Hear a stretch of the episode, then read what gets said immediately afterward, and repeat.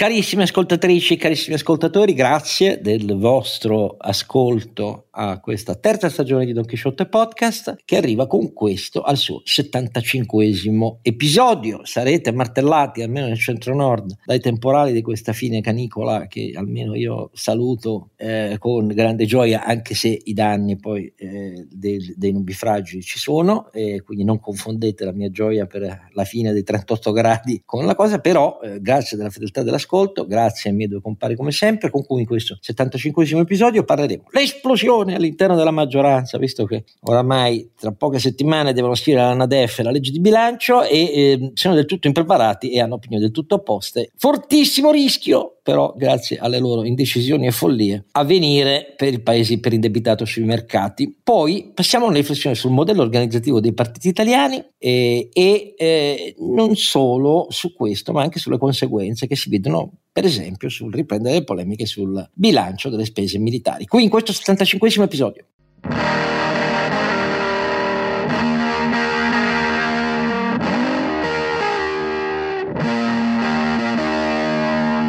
vi saluta e vi ringrazia e saluta e ringrazia i suoi due pilastri della fede, per così dire. Eh, pollastri della fede. Pilastri, non pollastri, caro mio. Eh, non dimenticare poi che i polli, i famosi polli di Renzi, hanno una lunga tradizione anch'essa di simbologia icasticamente rappresentante delle follie, delle scelte italiane, della divisione degli italiani. I polli di Renzi sono questi, come è noto, ma eh, voi siete pilastri, il primo pilastro avete già sentito, è il nostro Sancio Panza. Renato Cifarelli che vi parla dei poli di Renzi, eh, invece... no, i poli di Renzi sembrano quelli di Matteo Renzi. Eh, esatto. Cioè, pensavo oh, che Dio. intendessi quello. Ha annunciato no. che va al centro, propone il centro, sì. il centro all'europeo. È eh, così. Maria io... Elena Boschi ha anche confermato che si chiamerà il centro, non c'è più niente di liberale oramai per le prossime europee. Il mio compito è anche quello di ricordarvi donchisciottepodcast.it, il sito dove potete trovare tutte le puntate, tutti i link, tutte le cose che vi possono servire. Sempre grazie naturalmente a chi vuole aiutarci a portare avanti la baracca con le donazioni. E, e poi invece dobbiamo presentare anche il terzo pollastro della situazione. No, ma lui, lui, però è un cavallo, quindi... Esatto, è un cavallo, non è pollastro. Eh, eh, cavolo. Eh, Anzi, lui è Pegaso, un cavallo Pegaso, con le ali. Perché vo- eh, esatto, eh, sì, sì, sì, pre- dal pollo prendo prestito reale. Carlo Alberto Carnevale Maffè è cosiddetto anche ronzinante in questa banda di no, Il pollo non vola, invece tu sì, questa è la differenza. Allora, carissimi ascoltatori e carissimi pilastri e non pollastri. Eh, cominciamo da questa stupenda eh, manifestazione di fuochi d'artificio, pirotecnica, perché è fine di agosto, quindi ci sono le feste che sul lungomare danno Dio all'estate con enormi spettacoli pirotecnici e la maggioranza e il governo ci prestano visibilmente a questa consuetudine. Cioè, stanno sgomitando per cercare di trovare un piazzamento in vista del, della preparazione della legge di bilancio. Dai, Basta, stanno sgomitando, però stanno sgomitando sull'abisso, perché la legge di bilancio, se avessero mai preso per un solo giorno sul serio eh, la, la DEF presentata febbraio scorso, è una non novità che avesse un margine di spese libere a disposizione per stare nel deficit del 3,7% e per arrivare al 3% eh, entro il 2025, che era infinitamente, infinitamente limitata, cioè di 4-5 miliardi.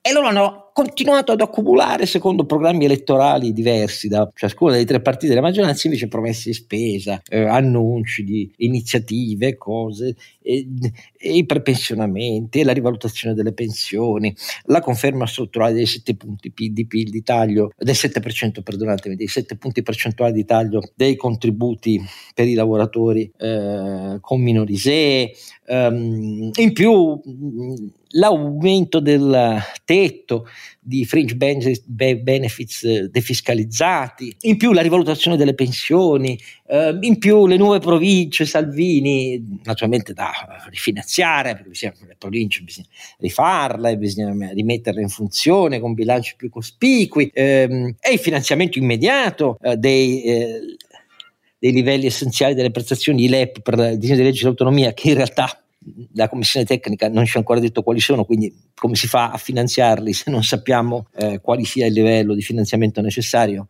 Tutto questo sta nella mente di Salvini e Calderoli. Um, e così via, e così via. Già in avvicinamento al fatto che la somma di queste robe sono una quarantina di miliardi, una quarantina di miliardi, non 4 o 5. Già il fatto che abbiano dovuto mettere mano a prelievi estemporanei sbilenchi che non stanno in piedi e che andranno riscritti e cancellati come quello di cui abbiamo già parlato, sui cosiddetti non extra profitti, sul margine giusto di interesse praticato dalle banche, testimoniava la necessità di raccogliere risorse con qualunque tipo di strategia, ecco, veramente la qualunque. Adesso si sono resi conto che significa anche eh, una sovrattassa molto significativa sui titoli di Stato che eh, le banche erano imputate fiscalmente già per tre punti e mezzo, eh, già, già, molti punti in più, non tre punti e mezzo, eh, di quanto eh, il fisco chieda invece al retailer che ha titoli pubblici che è 12,5%, lì erano già tassati tre punti e mezzo invece più del, dell'IRES ordinaria e si stanno rendendo conto di tutto questo e così via. Però detto questo, l'esplosione vede Tajani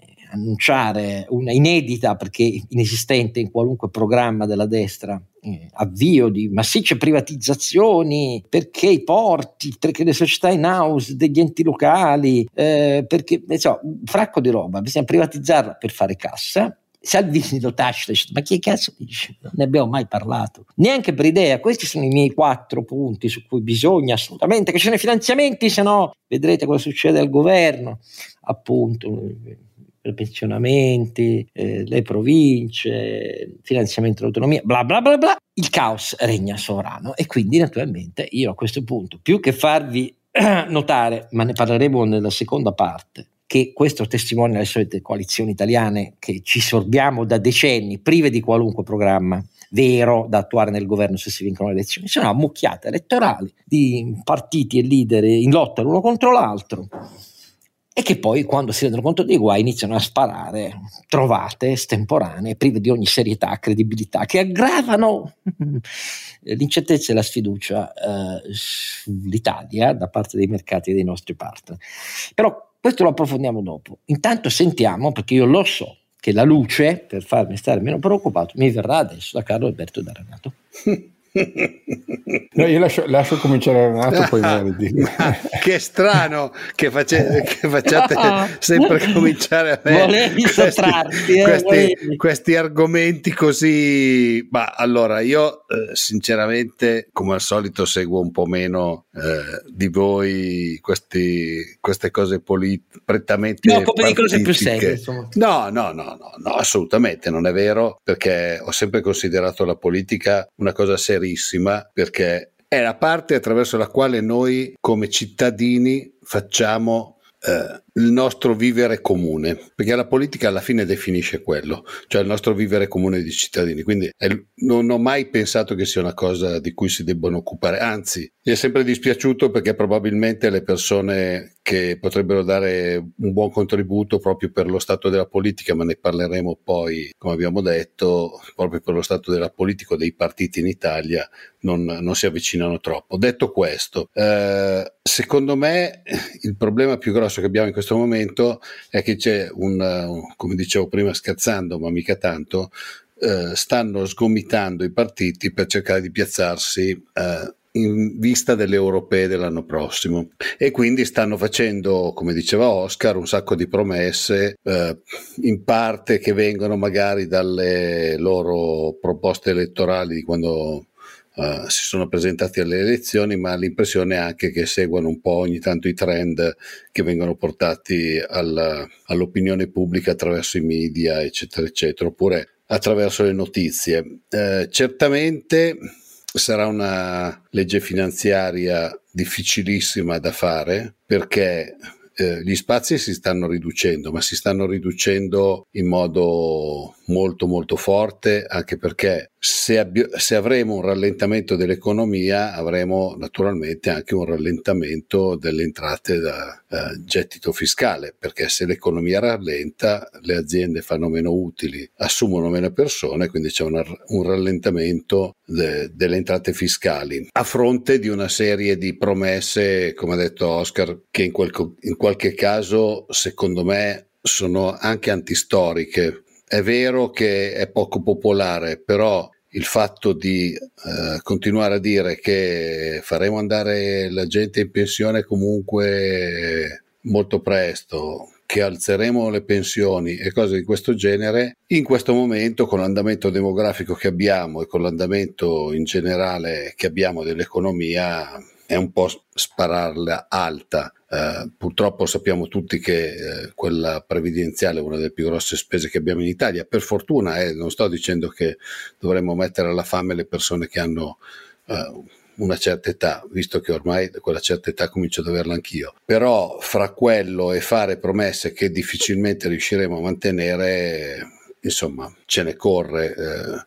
le promesse delle pensioni portate a questa o quella cifra le abbiamo viste negli ultimi anni tantissime volte e tantissime volte le abbiamo viste disattese. Semmai, come sempre, la cosa che dispiace a me, ma probabilmente dispiace anche a voi, è che non sentiamo mai, mai, mai, mai parlare di, eh, non dico riduzione, ma almeno ottimizzazione della spesa. Eh, lo, la riduzione della spesa negli ultimi anni è stata fatta a volte in modi eh, che hanno portato anche qualche disastro, ad esempio tutto sommato nella sanità il modo per ridurre la spesa è stato quello di ridurre il personale e probabilmente non era quello il modo migliore per farlo, ma ci sarebbe voluto un'ottimizzazione dei processi. E, e quindi cioè, se noi continuiamo a parlare di fare una legge di bilancio a, senza soldi, non so dove non so come farla. Ecco. Non so no, ma la loro premessa è infatti che i soldi ci sono, ma, ma i soldi ci sono le nuove dopo. regole del patto di stabilità non verranno approvate entro fine anno, loro dicono si resta in sospensione e si sbagliano perché ovviamente siccome nessuno sì, ma vale quello vecchio eh. prevede il vuoto ecco beh, vale quello vecchio cioè, il, e, il e loro, dicono, loro se ne fottono perché dicono tanto la commissione non ci potrà dire nulla sulla legge di bilancio perché mm. poi scade dopo pochi mesi e, e loro è un azzardo puro questo è il problema. Cioè, perché, perché, comunque non è, non è, che i mercati si ibernano nel frattempo, quindi i mercati il voto te lo danno. Ma a loro sembra che questa roba sfugga. Che vuoi che ti dica? È un cioè, azzardo puro. No, ma va anche finanziato questa cosa qua. Cioè il, ma quello... in deficit ovviamente, invece del 3,7 sì. facciamo il 4,6. Oscar, chi se ne frega di tornare al 3% entro Ma chi anni? li compra i titoli di Stato? Ah, eh, questo è un bel problema. Li tassano pure di più in pancia alle banche. Scusami, eh, allora, non se n'erano neanche cioè, accorti, Renato, non se n'erano neanche accorti. Cioè, eh, allora, la, gli acquisti della della BCE sono praticamente terminati perlomeno sui nuovi titoli, vabbè fanno qualche reinvestimento, queste cose qua e qualcosa aiuta. Eh, tassano le banche che sono quelle che hanno il 25% del debito pubblico in pancia in forma di titoli di Stato, eh, la gente faranno, ha, cen- faranno nuove, maxi, nuove, maxi, emissioni di titoli patriottardi, naturalmente a interesse maggiore, però vincolati per anni e diranno gli italiani se li comprano. Guarda che eh, loro sono convinti di queste banalità, poi naturalmente dimenticano le conseguenze, però questo è almeno quello che penso io. Io poi ti invito, ti devi occupare di più della politica, devi seguire, visto che sei un confindustriale, la linea eh, oh, oh, sul domenicale del solo 24 ore, domenica, eh, la prima pagina domenicale era una stupefacente almeno dal mio punto di vista eh, minoritario. Recensione del nuovo libro che si chiama Power and Progress di Darren Acemoglu e di Simon Johnson, che sono due economisti carissimi a, liberal americani di sinistra, ehm, e la loro tesi è che da migliaia di anni è chiarissimo. Il, il, il, progresso, eh, l'innovazione non viene dalla tecnologia, perché la tecnologia travolge ed è a vantaggio dei ricchi. È la politica invece la, il, vero, il, vero, driver. Ma se mi avessero detto almeno, eh, essendo americani, ma avessero detto almeno la politica attraverso le spese militari, avrei anche potuto crederci. No, detto in Italia che non serve innovazione tecnologica perché i, te- i tecno-ottimisti sono al servizio dei ricchi. E allora, sì, io lo devo leggere su solo 24 ore e non c'è una riga di obiezione. In Italia fa ridere questa tesi, va bene, d'accordo, tanto mi avranno, ci avranno cacciati al sole anche per questo. Ma comunque non parliamo solo 24 ore, sentiamo cosa ne pensa caro Alberto di questa pirotecnica dimostrazione di diciamo polifonia, cacofonia all'interno della maggioranza con la legge di bilancio che si avvicina. Io spero che facciano pochi danni e sono contento che i vincoli di bilancio eh, taglino le unghie alle promesse scellerate di gran parte del, del, delle maggioranze di governo eh, e mi sembra che se vogliamo interpretare i fondi di bottiglia e le viscere di pollo, per tornare al tema di prima, del discorso di Giorgetti al meeting di Rimini, eh, che fondamentalmente dicevano eh, spesa previdenziale fuori controllo, eh, non si possono mantenere tutte le promesse, eh, il, il, mercato non può essere lasciato libero. cioè, però... la tua tesi è che Giorgetti da solo erculeamente no, alla, alla, Gior- Salvi, alla Giorgetti, alla Giorgetti, Giorgetti cioè, cuor di leone. No, cuor, cuor di, non so, sì, cuor di bue, ehm, con il senso di pomodoro. Eh, No, Giorgetti ha alla sua maniera fatto un, un, catenaccio, ovviamente dicendo cose che erano palatabili al, alla maggioranza, ma di fatto ha, ha, piantato i paletti. Io trovo che sostanzialmente una manovra da 25-30 miliardi se non sposta grandi voci e non le sposterà e spero che in realtà fissi alcuni punti irrinunciabili per il bene del paese, in particolare il, rendere permanente la riduzione del cuneo fiscale, ehm, perché quella è oggettivamente una, una componente importante perché insomma, è una riduzione di, di eh, entrate fiscali, non, possiamo parlare di spesa, ok? Eh, importante perché è un pezzo del, della politica del centrodestra. Se il centrodestra veramente non riesce a eh, ridurre in, da qualche parte almeno il carico fiscale può andare a casa dal mio punto di vista no? e, e, spero che invece lo facciano perdonami ma n- va, va, bene criticarli ma io tifo per quelli che vogliono ridurre le tasse senza aumentare il deficit e qui veniamo all'altro tema ah, ecco. l'altro invitato convitato di pietra è la riforma del, del, patto di stabilità e crescita a livello europeo ed è ovvio che lì si giocano come diceva un po' Renato gli equilibri politici alleanze sappiamo che eh, in vista del 2024 ci sono un po' di giochi tra eh, popolari, conservatori, eh, la Lega è fuori dentro, ovviamente i socialisti devono ancora capire eh, se riescono a mettere in piedi una coalizione, mi sembra molto improbabile eh, il ruolo dei liberali eh, e questa cosa influenzerà moltissimo eh, le scelte de- del livello assoluto di deficit. Fammi dire però una cosa, secondo me se ne parla poco, cioè il ruolo dell'inflazione. Fatto che l'inflazione stia scendendo meno del previsto è un favore al governo, perché alla fine, come sai, l'inflazione abbassa il valore del debito pubblico, alza il valore nominale del PIL e alla e in qualche maniera di qualche mezzo punticino percentuale aiuta i conti pubblici. Non, non lo si può dire ovviamente, però così. No? Anche la differenza fra l'inflazione prevista al DEF di aprile, che era il 5,7, ti ricordo che siamo al 5,7 acquisito già oggi a fine di luglio, no? quindi eh, è, è molto improbabile che l'inflazione finale sia esattamente quella prevista dal DEF. Eh, stessa cosa succede con il deflatore del PIL, eh, che è quello che incide proprio sulla base, sulla base di calcolo del rapporto debito-PIL. Insomma, senza essere troppo tecnici, no?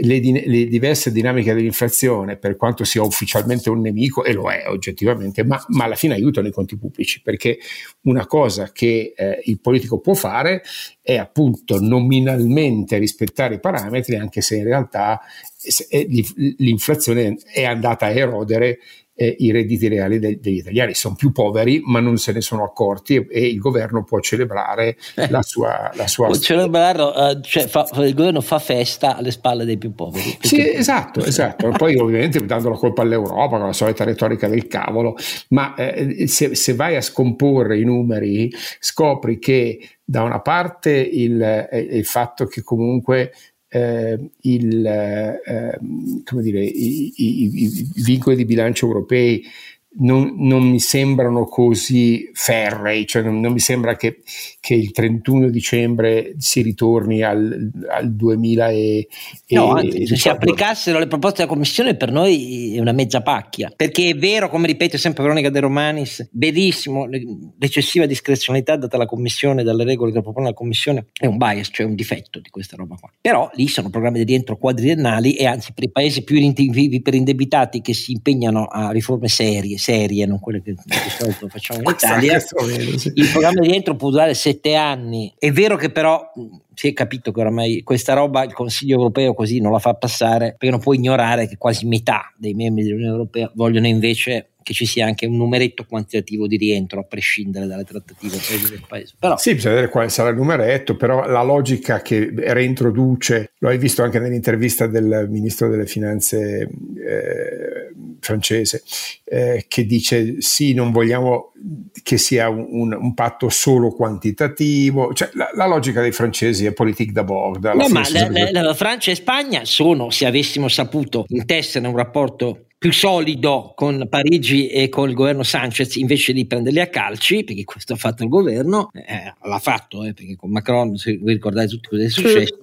e, e, e, noi passiamo in Spagna come i difensori di Vox, che è il motivo per cui i popolari, che hanno il partito che ha vinto di più le elezioni, ha l'incarico finto da parte del re, ma la maggioranza non ce l'ha e non governeranno e torna Sanchez. E, e però il partito della Meloni figura come la quinta colonna del motivo per cui il centrodestra non governerà la Spagna. Ecco, questo è bel capolavoro quando invece sono i due paesi su cui dovevamo intessere le migliori relazioni. E paradossalmente anche con i paesi est europei dell'Unione Europea perché sul tema per esempio che non oramai diffidano del, del traino franco-tedesco sul tema per esempio eh, degli investimenti del PNRR eh, da sottrarre almeno in parte almeno in parte ai vincoli di bilancio e soprattutto la spesa militare gli investimenti di spesa militare anche lì l'Italia avrebbe eh, di quello, di quello dobbiamo ah. parlare magari dopo. Fammi però chiudere sulla faccenda io diversamente dall'enfasi che si pone oggi, non vedo una legge di bilancio problematica per il paese, la vedo problematica per la maggioranza, perché ah, dovrà, ecco. dovrà, raccontare che, eh, che, tutte le promesse non, non possono... Però dirà siccome... No, guarda, la mia preoccupazione è, è, è, un'altra, l'ho scritta su, su, su, su Fare Finanza che esce lunedì ma, di Repubblica. La mia preoccupazione è che alla fine faranno un putpurri per accontentare posizioni così divergenti, comunque sforeranno un po' il deficit, non quanto vorrebbe Salvini, spero, ma un putpurri la cui somma somma di microcomponenti non, come sempre non sarà incisiva su niente, mentre invece sarebbe il momento di mettere le risorse su un paio di proprietà vere per la crescita del paese, che poi sono quelli su chi sta peggio, scegliendo bene, e sul rendere strumenti ordinari, quelli di industria 5.0 per la crescita della produzione con l'innovazione tecnologica.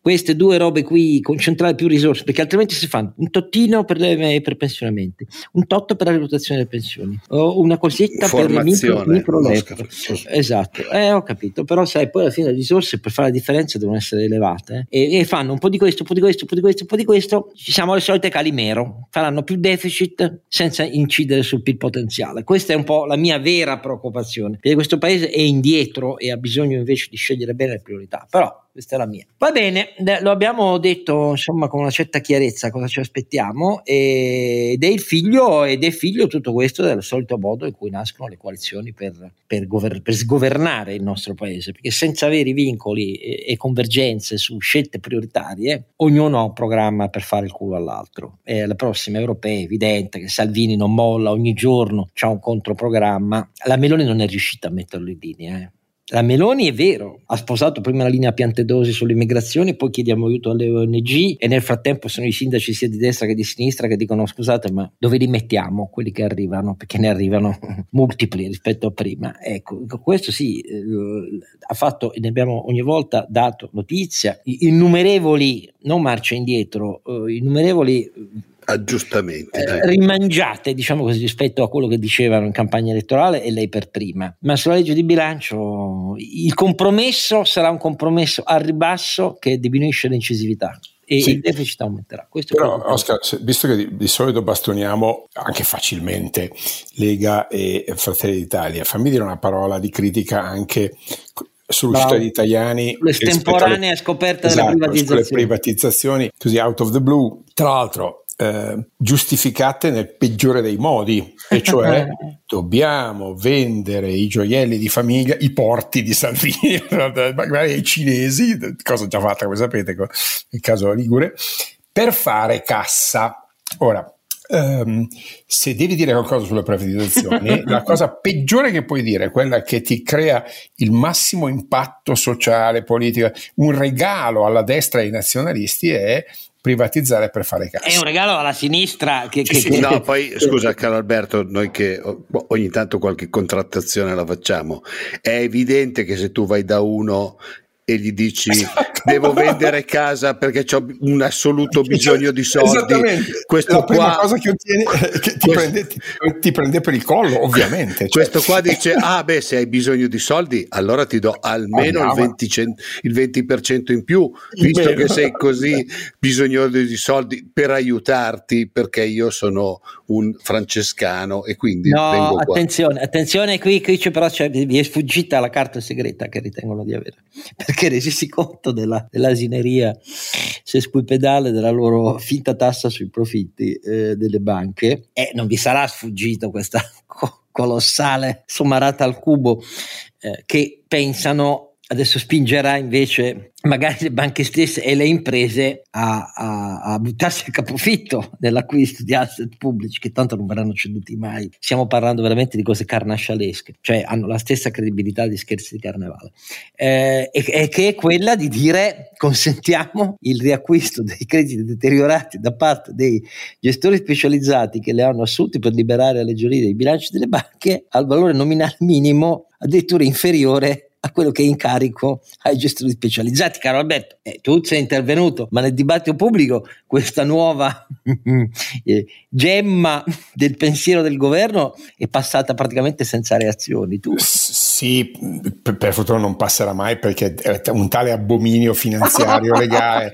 però per, giusto per dirlo ai nostri ascoltatori, la proposta che si sta girando non è stata ufficializzata, mentre nel caso del, del, dell'intervento predatorio, brigantesco sugli, sugli assurdi extra profitti bancari questi si stanno ovviamente stanno smontando penso per la quarta volta il decreto e adesso sembra che diventerà ehm, un, una tassa deducibile quindi non è una tassa è un prestito esatto è, no, un, è, è un anticipo no. 4 di liquidità esatto. Ah, veramente calcolato a capocchia peraltro così pr- pronti via no? da se, cui se, vedrai che escluderanno adesso tutte le piccole certo, banche piccole naturalmente MPS perché MPS cioè, devono cedere eccetera eccetera e però Beh, un roba... prestito forzoso, come dire, veramente un brigantaggio, come dire, caccia, cacciali soldi. Alla perché... guerra come alla guerra, ma, ma no, ma il riacquisto.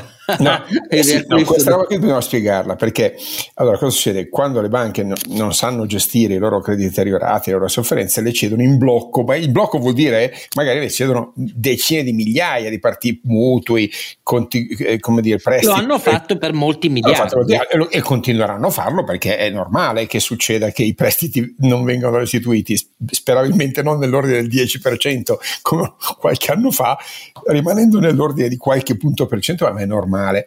Cosa succede? Che quando si cedono queste cose si cedono a un prezzo a portafoglio, cioè vuoto per pieno, ce ne sia qualcuno più buono, come un cesto di frutta. No? Immaginatevi il buon eh, Caravaggio che vi fa vedere il cesto di frutta, c'è qualche, qualche pes- pe- pesca buona, ma c'è anche me la, me la marcia. Bene, chi compra, compra a un, a un, prezzo che a seconda se siano garantiti o non garantiti può andare da un massimo di 15-20%, no? si dice cento del dollaro, centesimi al dollaro, quindi il 15% del valore nominale, fino a un minimo magari del 2%, il 3%. Perché? Perché magari qualcosa raccatti, ma la stragrande maggioranza non ti darà niente e non lo sai prima, quindi fai un prezzo a, come dire, all'ingrosso e poi vedi cosa fare, caso per caso. Cosa può fare il governo? Dire che eh, i cittadini hanno il diritto di liberarsi del debito pagando il 20% in più della cifra alla quale è stato ceduto quella sofferenza.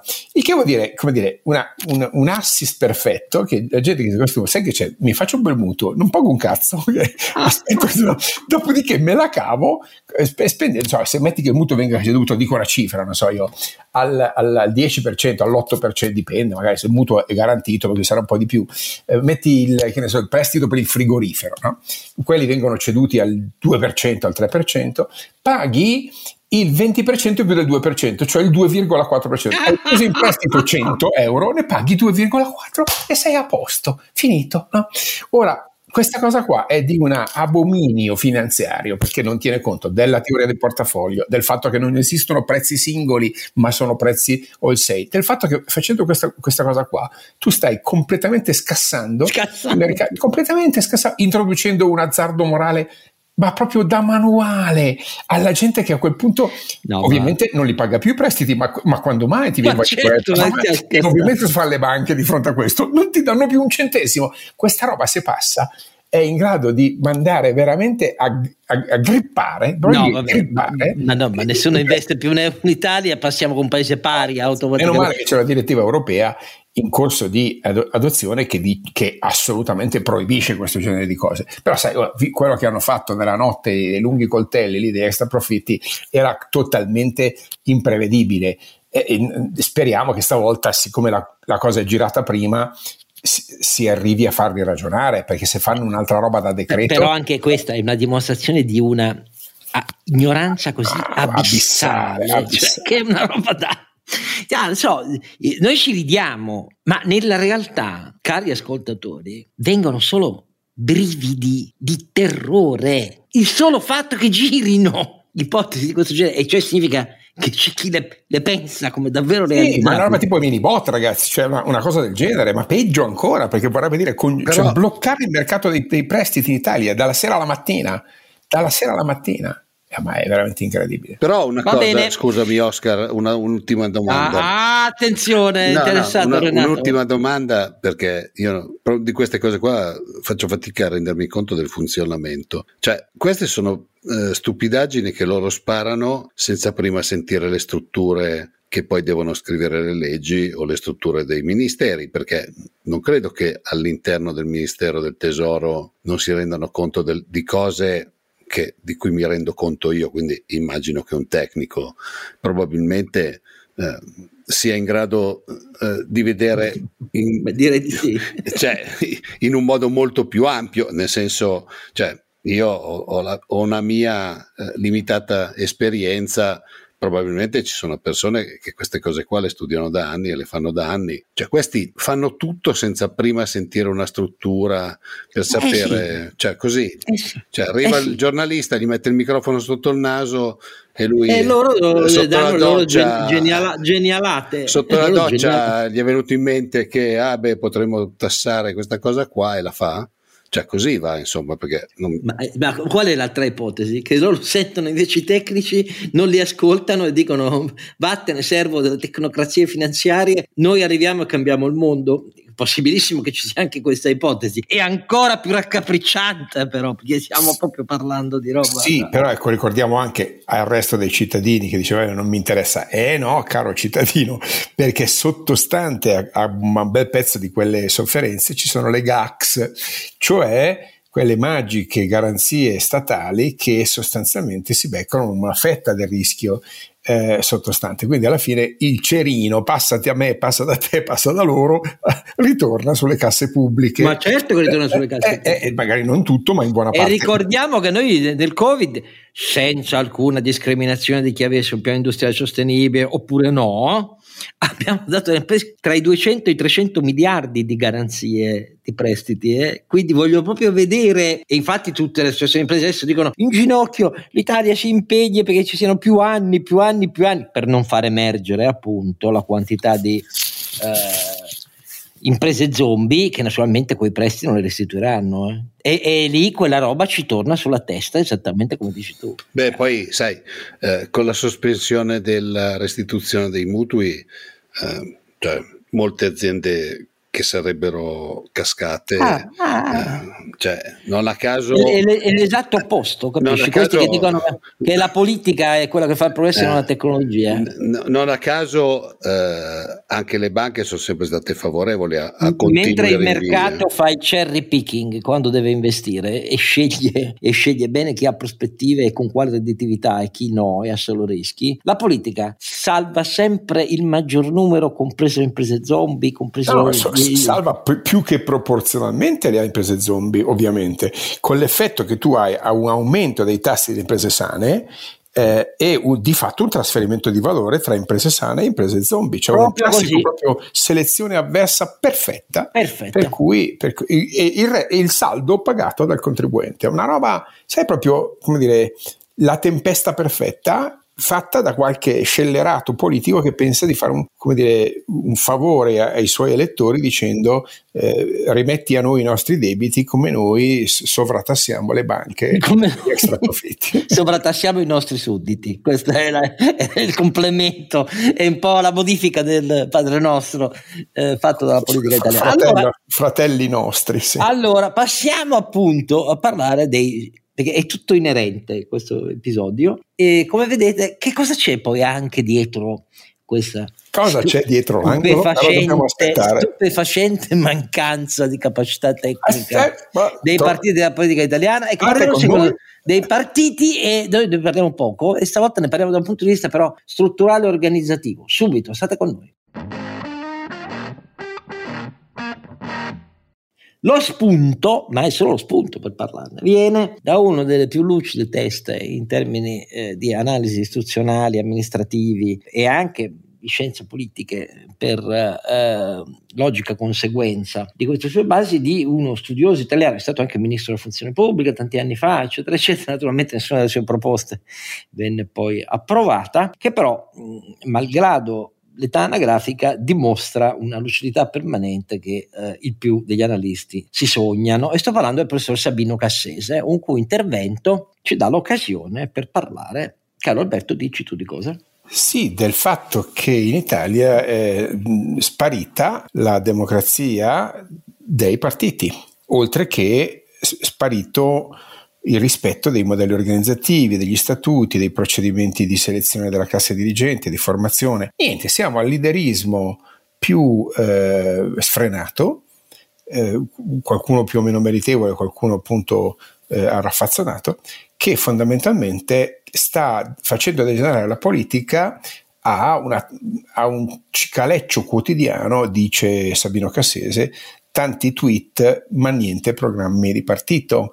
Stiamo parlando appunto di un, eh, un, un, rincorrersi quasi quotidiano di piccole polemiche, ma una sostanziale incapacità a elaborare sia, una volta si parlava di piattaforme programmatiche, semplicemente progetti, sia garantire meccanismi di ricambio, di contendibilità, di trasparenza dei numeri, principi che stanno scritti in maniera chiarissima dentro ai principi europei su come devono essere organizzati i partiti, in riferimento al Parlamento europeo, ma ovviamente anche lì sarà uno standard europeo, con la governance trasparente, con sistemi di controllo, con processi di formazione del, eh, dei, dei, team di dirigenza, qui siano esse segreterie o, eh, o assemblee nazionali codificate. Bene, cosa ci dice Cassese? Che niente di tutto questo sta succedendo. Eh, lasciamo stare Forza Italia che è stato fondamentalmente un partito non personale, personalistico, di fatto ha, dire, era un partito lideristico. Um, la Lega per tanti anni... Scandisci part- bene Carlo Alberto, perché quando dici non vorrei che confondessero liberismo con liderismo. lideristico, lideristico, no, certamente non liberistico, no, no, no nonostante le, le promesse, certamente mai. Um, la Lega è stata per qualche anno un, un, partito formalmente contendibile, ma da quando Salvini alla segreteria questa contendibilità è di fatto stata eh, messa da parte. Eh, Fratelli d'Italia non fa un congresso dal 2017, dovrebbe avere, Cassese è stato precisissimo su questo, dovrebbe avere organi che si riuniscono, ma non, si, ma, ma, ma non c'è traccia che questo avvenga, dovrebbe avere forme di delega eh, che invece non sono state riscontrate, al contrario sta mostrando una pericolosa deriva, pericolosa rispetto ai principi della democrazia, eh? poi comprensibilissimo in termini pragmatici, caro Oscar, però insomma dai, riempire il, il, il, governo, partito e quant'altro di amici, parenti e fedelissimi è un, è un arrocco. Lo abbiamo già visto fare da Renzi eh, nel 2014-2015, non è andata benissimo. Eh.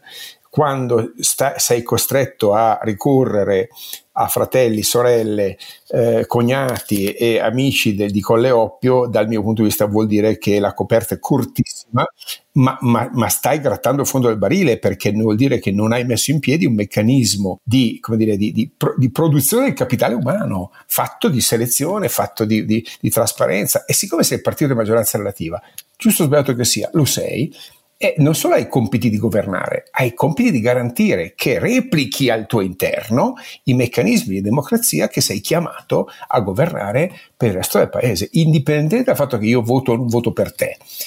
Tua, I tuoi meccanismi democratici sono un pezzo delle istituzioni repubblicane. Eh, eh, non, non, le differenze ideologiche cedono il passo rispetto al, alla, alla, necessità di, di essere rigorosi nelle regole. Se vuoi, quindi questo è un segnale preoccup- molto preoccupante perché vuol dire che eh, quando tu hai un partito che passa dal 3 al 30%, che sta occupando eh, i, tutti i gangli di potere e che palesemente non ha non ha neanche messo in atto, caro Oscar, i meccanismi di, di formazione, selezione, vuol dire che stai riempendo le, le cariche con eh, gli, gli, av- gli, avanzi di magazzino, i parvenu oppure, oppure, gli arrivisti, perché alla fine finisce anche i parenti e gli amici. No? Questa cosa è preoccupante perché ti dimostra che eh, non abbiamo in, in questo paese un meccanismo di democrazia rappresentativa basata su partiti che funzionano con modelli organizzativi trasparenti. Eh, l'unico che rimane con una parvenza di modello organizzativo trasparenza, parvenza non formale che c'è, ma sostanziale, è il Partito Democratico, il quale è talmente democratico che poi finisce per eleggere un segretario votato dai non iscritti, quindi siamo, siamo al paradosso della democrazia, segretario che magari poi commentiamo, ha butad eh, politiche francamente disorientanti, ma non tanto come dire il sottoscritto che certamente non vota per lui, ehm, ma, ma, disorientanti per il quadro istituzionale, per il posto, per il posto in cui è, per, per, quello, per, il posto che occupa in quanto membro del, del, del Partito Socialista Europeo. Insomma, a me sembra che eh, eh, la malattia che noi attribuiamo alla Repubblica si sia trasmessa o sia stata trasmessa alla Repubblica dai partiti. Di fatto ehm, il contagio ormai bilaterale è avvenuto e questo è preoccupante. In questo senso invito veramente tutti a leggere bellissimo editoriale di, di Cassese del Corriere della Sera perché mette proprio il sale su questa ferita e cioè mancano modelli organizzativi di rappresentanza. Noi avevamo un, un, un, popolo che fino a qualche anno fa aveva una partecipazione politica, c'erano, non so, più o meno l'8% di, di, di cittadini italiani iscritti ai partiti, oggi siamo meno di un quarto di quella cifra. No? Vuol dire che sta decadendo anche la capacità di far presa e, e non sono qui a dire che necessariamente ci deve essere un un meccanismo di iscrizione al partito in America non è così, ma in America fanno le primarie e le fanno giuste o sbagliate che sia, le fanno ogni quattro anni, le fanno in maniera rigorosa e le fanno in ogni eh, elezione per, per, ogni contea, per ogni Stato.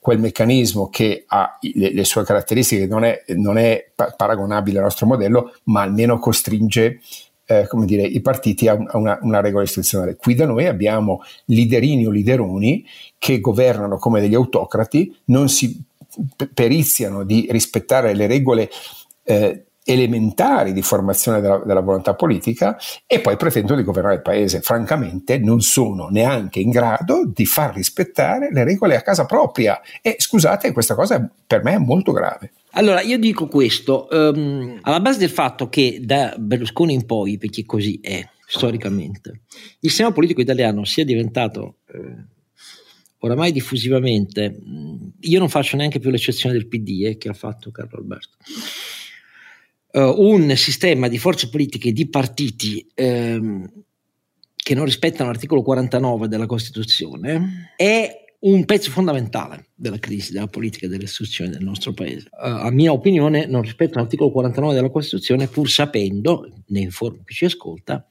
che l'articolo 49 della Costituzione, che ve lo ricordo, è quello che dice che i partiti devono concorrere con metodo democratico a determinare la politica. L'interpretazione che il sistema dei partiti ha dato durante la storia repubblicana, esattamente come facessero i sindacati con l'articolo 39, ehm, che, che, quindi ha, per così dire, impedito la registrazione dei sindacati di fissarne dei criteri di rappresentanza, di cui poi la degenerazione nei contratti vigenti di lavoro, ma L'interpretazione che si preferì dare all'articolo 49 della Costituzione, e cioè all'obbligo per i partiti di concorrere con metodo democratico a determinare la politica, significasse esclusivamente che eh, i partiti politici non potevano avere programmi e caratteristiche di azione, eh, propaganda, di iniziative ispirate alla violenza. E cioè prevalse l'interpretazione che eh, bastava non essere violenti e che i costituenti volessero, con questa espressione,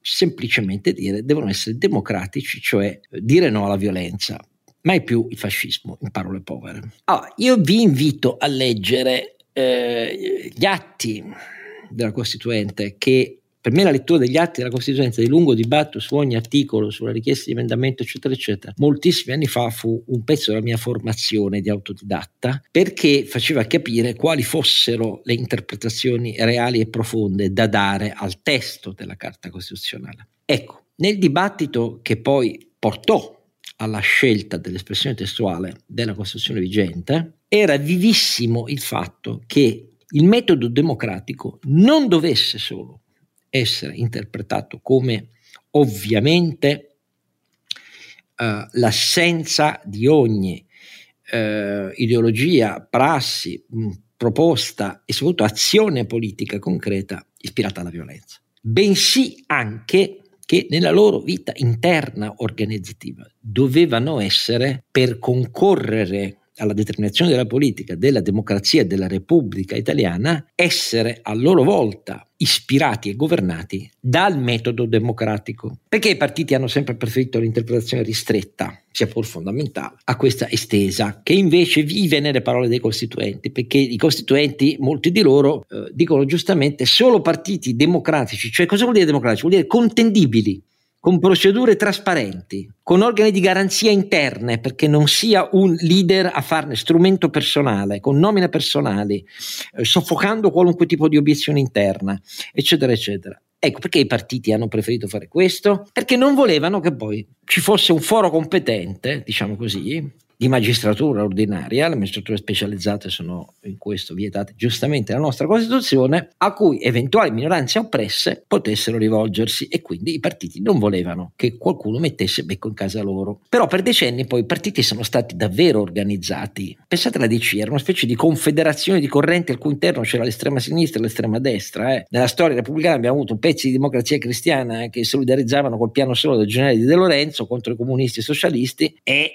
una sinistra sociale cattolica che era di tutt'altra formazione, eh, la Piriana, Don H. per dirne un'altra che era a sinistra della Cisla ai suoi tempi e così via. Ecco, però erano partiti che celebravano congressi veri, sulla base di scritti veri, c'era una specie di curriculum esteso e generalizzato per ogni partito, si cominciava dalle esperienze amministrative di rango più basso e poi via via c'erano le preferenze, quindi le preferenze contavano e non era solo l'abilità tecnico-amministrativa. Però questa roba qui da Berlusconi poi è finita perché i partiti si suicidarono eh, facendo della Repubblica una greppia hm? e delle aziende pubbliche una greppia, perché questa è la vera storia della fine della Prima Repubblica, non il complotto internazionale e, e di Pietro un pugno di magistrati, ci furono eccessi giudiziari terrificanti, però giustificati dal fatto che eravamo ridotti a quello. Dal berlusconismo in poi, invece, il liderismo, il mancato rispetto di ogni fondamento di democrazia interna, il venir meno di ogni contendibilità, si è diffuso in maniera così larga da diventare veramente un'anomalia italiana. Guardate che il liderismo della politica c'è in tutti i paesi occidentali, oramai è diventata una caratteristica del populismo imperante,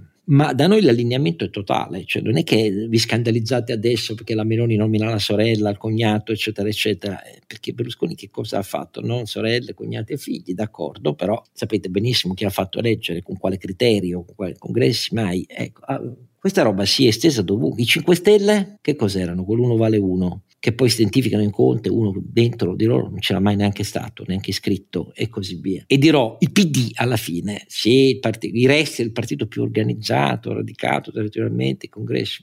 È un partito che è talmente convinto di essere in crisi su valori e prospettive comuni, essendo divergente e cacofonico al loro interno, con le posizioni più varie diverse, che sceglie di nominare un segretario chiedendolo ai non iscritti che sono stati decisivi nell'elezione della Schlein, cioè un partito che innalza bandiera bianca rispetto alle sue forme tradizionali organizzative. C'erano stati anche prima i, le primarie, non sempre aperte, a dirvi la verità. Eh.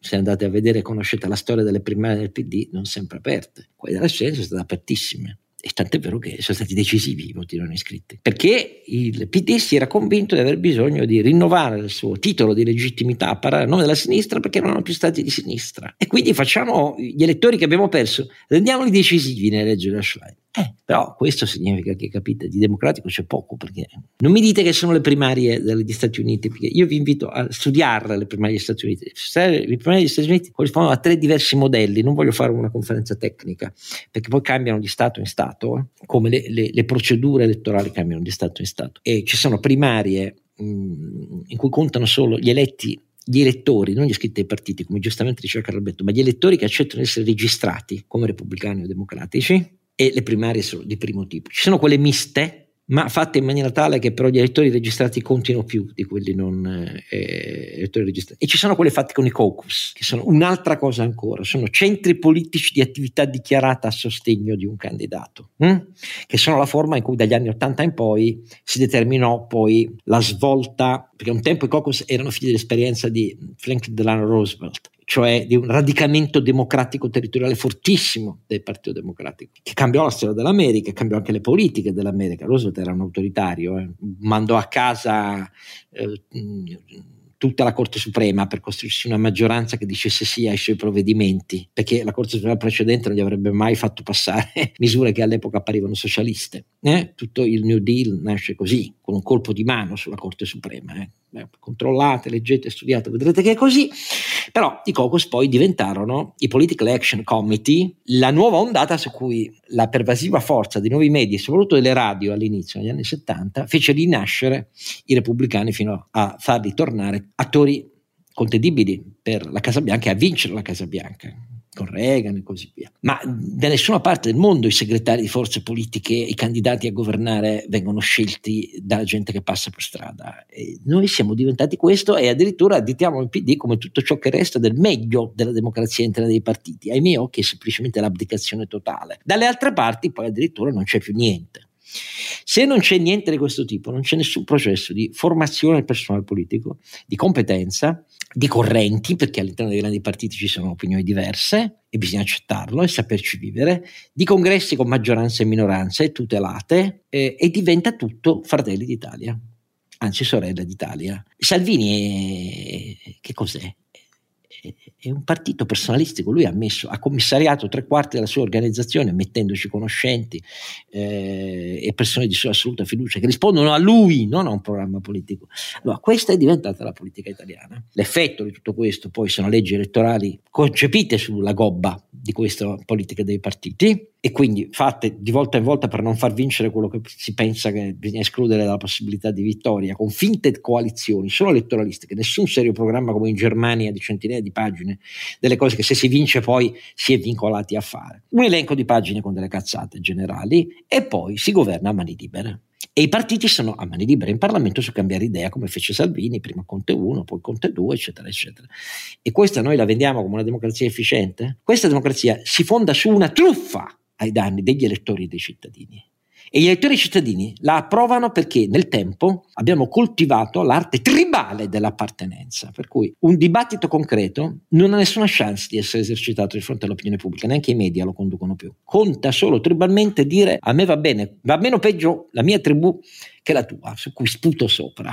Perché c'è la delegittimazione permanente. Ecco l'Italia, la sua ingovernabilità, ha ragione Gassese, i suoi quasi 30 anni oramai di bassa produttività, il fatto che ci inventiamo le privatizzazioni da un giorno all'altro, nessuno ci crede, ma servono per fare polemica, e che dall'altra parte si promettano delle cose fottendosene di ogni compatibilità, di legge di bilancio, di sostenibilità sui mercati del nostro debito pubblico e così via. Guardate che dai partiti nasce la crisi, dai partiti nasce la crisi, non è un fenomeno se Berlusconi fosse un ribaldo, su molte cose lasciamo perdere, uh, se la Meloni sia fascista, uh, se la Schlein fosse una, sia una movimentista, una specie di Sanders in ritardo di 15 anni. Il problema è che la forma organizzativa dei partiti prima ha creato la morte della credibilità istituzionale della Repubblica, perché così è morta la Prima Repubblica. Secondo, ha creato finte coalizioni, ingovernabilità, scarsa credibilità, nessuna capacità di riforme incisive. Io la penso così, il che significa sei pessimista? No, da qualche parte ci sarà una reazione, eh? spero. Potrebbe sempre nascere un bel partito di militari, Dio padre No, è vietato dalla Costituzione, articolo 98. no, articolo lo so, lo so, qualcun altro se lo dimentica forse. Sono eh, vietate le associazioni segrete in un altro articolo della Costituzione e il 98 è quello che dice che per legge ordinaria si può limitare il diritto a iscriversi ai partiti politici di eh, magistrati, militari in servizio, diplomatici, eccetera, eccetera, eccetera. Eh, lo so che qualcuno se lo dimentica. Però... A proposito dei militari, voglio fare un ultimo commento sull'uscita della Schlein o chiudiamo? No, Facciamolo perché è del tutto coerente a questo. Eh, la spesa militare nel nostro paese non è concepita eh, da sempre come uno strumento per far fronte all'evoluzione del tempo delle minacce di fronte alle quali sta l'alleanza di cui liberamente apparteniamo, come tutti i paesi che la compongono, nessuno è stato costretto dai carri armati a entrare nella, nella Nato e nessuno ci ha costretto a essere membro fondatore dell'Unione Europea e partecipare a tutti i suoi sviluppi, ma la consideriamo a seconda del puro schieramento politico, una cosa da dire bisogna finanziare c'è di più, eh, o una cosa che dice no, è una spesa pericolosa, eh, sono ben altre le prospettive e neanche di fronte alla guerra in Ucraina eh, si riesce a capire che l'Italia de- deve davvero fare il minimo indispensabile, cioè il 2%. Mm, no, perché come ci dice la Schlein, la Schlein adesso di fronte al fatto che c'è stato il libro di generale Vannacci, cosa dice? Eh, bah, tagliamo le spese militari, no? tagliamole, perché il problema è il generale Vannacci per decidere, e le sue stronzate, eh, per, per, decidere se dobbiamo adempiere ai nostri, non obblighi, ai nostri interessi, non è un obbligo cui eh, siamo stati, siamo gli schiavi dell'America, leggo colonnelli, ex colonnelli delle forze speciali che hanno appena formato un movimento politico ispirato dal titolo del generale Vannacci, che dicono oramai la Nato è un'alleanza mm, aggressiva al servizio degli Stati Uniti. Cioè, naturalmente Putin ha ragione. Cosa vuoi ti dica? Io ho letto, abbiamo finalmente, a 24 ore dopo, perché le fonti cattoliche della Chiesa ce l'avevano tagliata, abbiamo appreso che cosa ha detto collegandosi a questo con grande congresso dei giovani cattolici russi a San Pietroburgo, il Papa. Il Papa gli ha detto che devono sentirsi orgogliosi di essere l'eredi del grande impero russo di Pietro I e Caterina II, orgogliosi della loro missione del grande impero russo, sono le parole testuali di Dugin, del patriarca Kirill. La grande Russia è quella fatta dalla somma della grande Russia e della piccola Russia, e quindi significa tutta la Russia storica, quella che deriva dal Principato eh, di Mosca, eh, tutti i paesi baltici, un pezzo della Polonia, eh, tutta l'Ucraina, tutta la Bielorussia. Eh, quella è la grande Russia imperiale. E il Papa ha detto che i giovani devono sentirsi orgogliosi di esserne eredi, cioè che cosa devono fare? Devono vestire la divisa e andare a combattere per Putin. Poi invece, il giorno prima, le fonti cattoliche giovani italiane hanno scritto ah, il Papa fa un grande intervento ai giovani russi dicendo, cattolici, dicendo siete gli artigiani della pace. Però le parole testuali che non c'erano state date all'inizio, sono un appello a essere orgogliosi di essere gli eredi realizzatori dei sogni, della cultura, dei fondamenti della fede del grande impero russo. Io sono senza parole, quindi che vuoi fare? Mi devo stupire solo per la Schlein? No, eh, siamo un paese così. Però ricordiamo un po' di numeri, Oscar. Noi abbiamo speso 28 miliardi circa l'anno scorso di difesa, pari all'1,51 del PIL, dovremmo arrivare al 2%, cioè vuol dire aggiungere, insomma, mal contati 9-10 miliardi ancora, quindi non più due lire come sappiamo, ne abbiamo già parlato, ma è importante capire come spendiamo questi soldi. Eh, gli ultimi dati 2021 dell'osservatorio della Cattolica dicono che il 62% Bravo. va in personale e solo il 14% in esercizio, cioè in attività reale, cioè in mantenimento dei mezzi, addestramento e formazione. C'è una quota, del, eh, peraltro in risalita, era il 18, adesso il 24% di investimento, che è la quota importante, anzi oggi è la quota più importante perché abbiamo visto con la guerra in corso. Alberto, da decenni, ormai da più di vent'anni, il più dei programmi di acquisizione di nuove piattaforme, eh, di nuovi sistemi d'arma e di nuove cose, le cose più avanzate, visti i limiti della nostra spesa bilancio bilancio della difesa non sono sul bilancio della difesa, ma sono sul bilancio eh, del, del, MIMIT. Eh, e così, eh, cioè tutte le fregate, per, per esempio l'unità della Marina Militare, eh, l'acquisizione e lo sviluppo eh, e la produzione di F-35 e così via, avviene non sul bilancio della difesa, perché il bilancio della difesa è un bilancio come l'INPS sì, così. Tra l'altro, nella composizione del personale, giusto per ricordarlo, no, su 162.000 effettivi, 54.000 sono volontari in servizio permanente. Se sommiamo sergenti, marescialli e ufficiali, arriviamo a 81.000 persone. Cioè abbiamo 81.000 tra ufficiali e sottufficiali e 54.000 volontari in servizio permanente, a cui si aggiungono altri 27.000 in ferma prefissata. Quindi eh, abbiamo un rapporto fra diciamo, eh, personale di servizio effettivo e eh, chiamiamo dirigenti, quindi ufficiali e sottufficiali, che non è esattamente funzionale.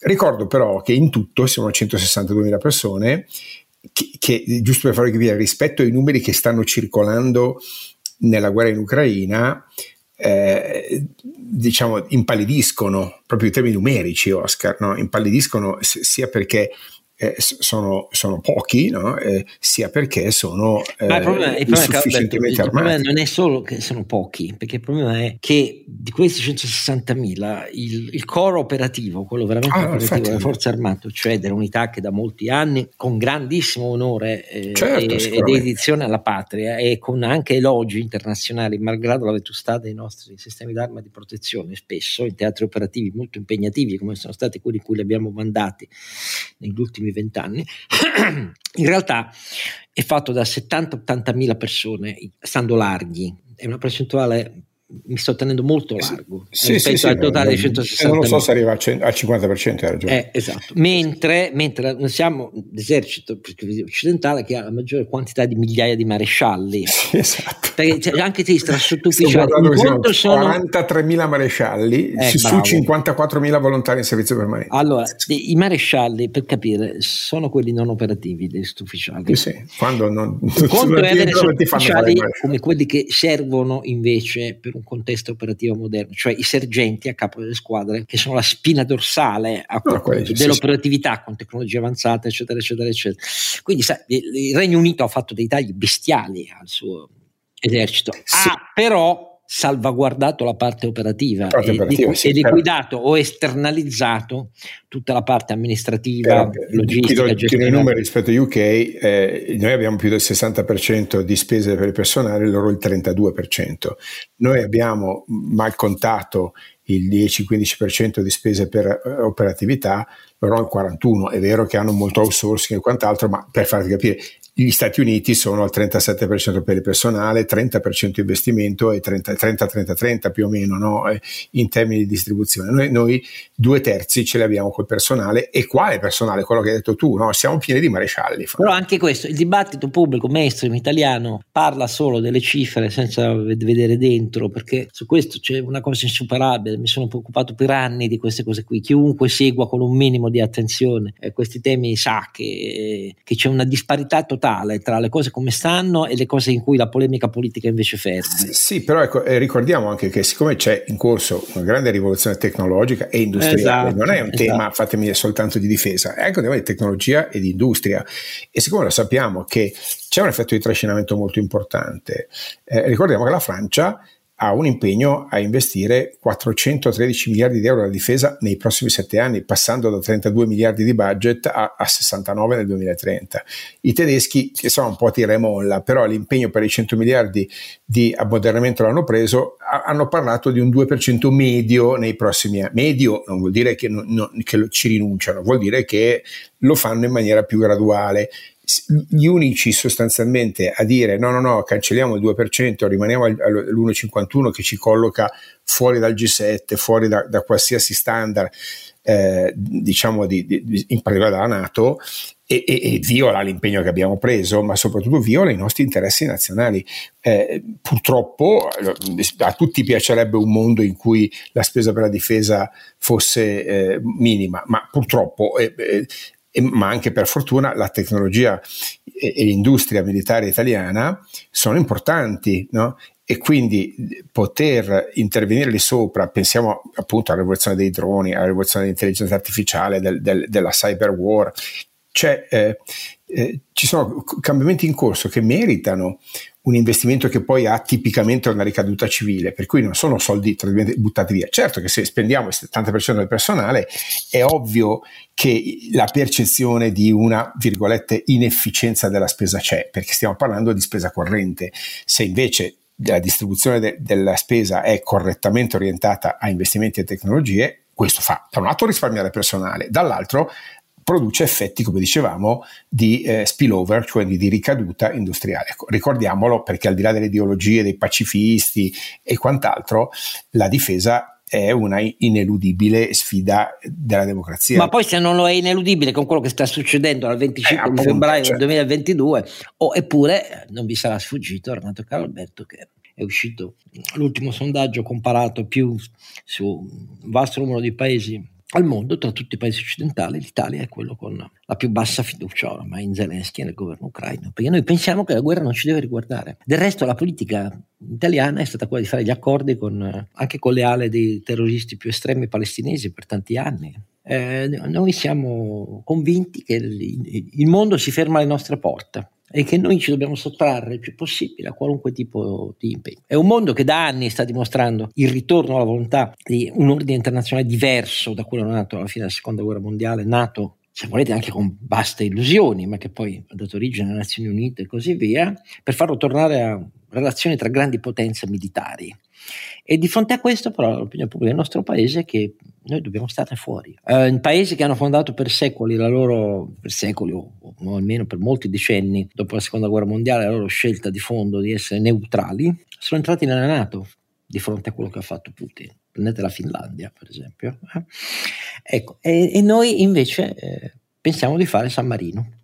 Eh beh, eh, però uh, un dibattito serio sui temi della difesa la politica non è in grado di fare. Non perché non ci siano persone nei partiti che non conoscano la realtà vera del problema, ma perché poi dirla agli italiani è eh, dirla agli italiani. Noi abbiamo sempre raccontato che le nostre forze armate in questi decenni abbiamo, hanno condotto operazioni su teatri operativi, occupandosi della parte umanitaria e così via. In questo il generale Vannacci ha ragione. Eh. Noi di quello che facevano le nostre forze speciali, con anche riconoscimenti espliciti, sia pur riservati, delle forze speciali e dei comandi eh, britannici, eh, americani, francesi e così via, mm, la politica non ne parla mai, perché su questo bisogna stare zitti. Sì, certo, è vero, che una, una visione edulcorata, irenistica del, delle forze armate è, è, l'unica che riescono questo a dare. Questo spiega anche perché eh. c'è una parte del mondo militare che cova eh, insomma, risentimento. Eh, perché, perché non, non, si vede riconosciuto il suo ruolo, che non è certamente quello soltanto di portare fiori e, e, scavare buche, insomma, oggettivamente è un lavoro un lavoro difficile, ma qualcuno deve fare eh? e, e, riconoscere che quel lavoro. Ma qualcuno deve fare perché c'è un governo democratico che dice sì e glielo fa fare, perché non è che sono loro che vanno lì perché sono le brigate garibaldine volontarie. Eh, è un paese pieno di paradossi anche, anche sotto questo punto di vista anche sotto questo punto di vista. Va bene, allora eh, vi abbiamo rincuorato, come sempre facciamo noi, perché siamo un po' mm. di ottimisti e di fiduciosi, eh, anche in questo 75 episodio e nell'augurarvi di passare agli impermeabili e alle galosce eh, nei prossimi giorni, senza danni però della grande sulle automobili. Io sono terrorizzato, ho visto... O sugli impianti fotovoltaici. Esatto, bravo, fai bene anche tu ad aggiungere questo. E speriamo di no, ma insomma, io ringrazio i miei due compagni, ringrazio tutti voi e vi do appuntamento al 76esimo episodio. Don Chisciotte è un podcast autoprodotto da Oscar Giannino, Carlo Alberto Carnevale Maffè e Renato Cifarelli in collaborazione con mdeaudio.com. Per la pubblicità scrivete a info at donchisciottepodcast.it. La sigla e le musiche originali sono incise dalla famiglia Bonfiglio, l'autore è Michele Novaro. La copertina è di Simone Angelo Ferri e non ci sono autori perché andiamo rigorosamente a braccio, mentre le uscite sono regolari nella loro irregolarità.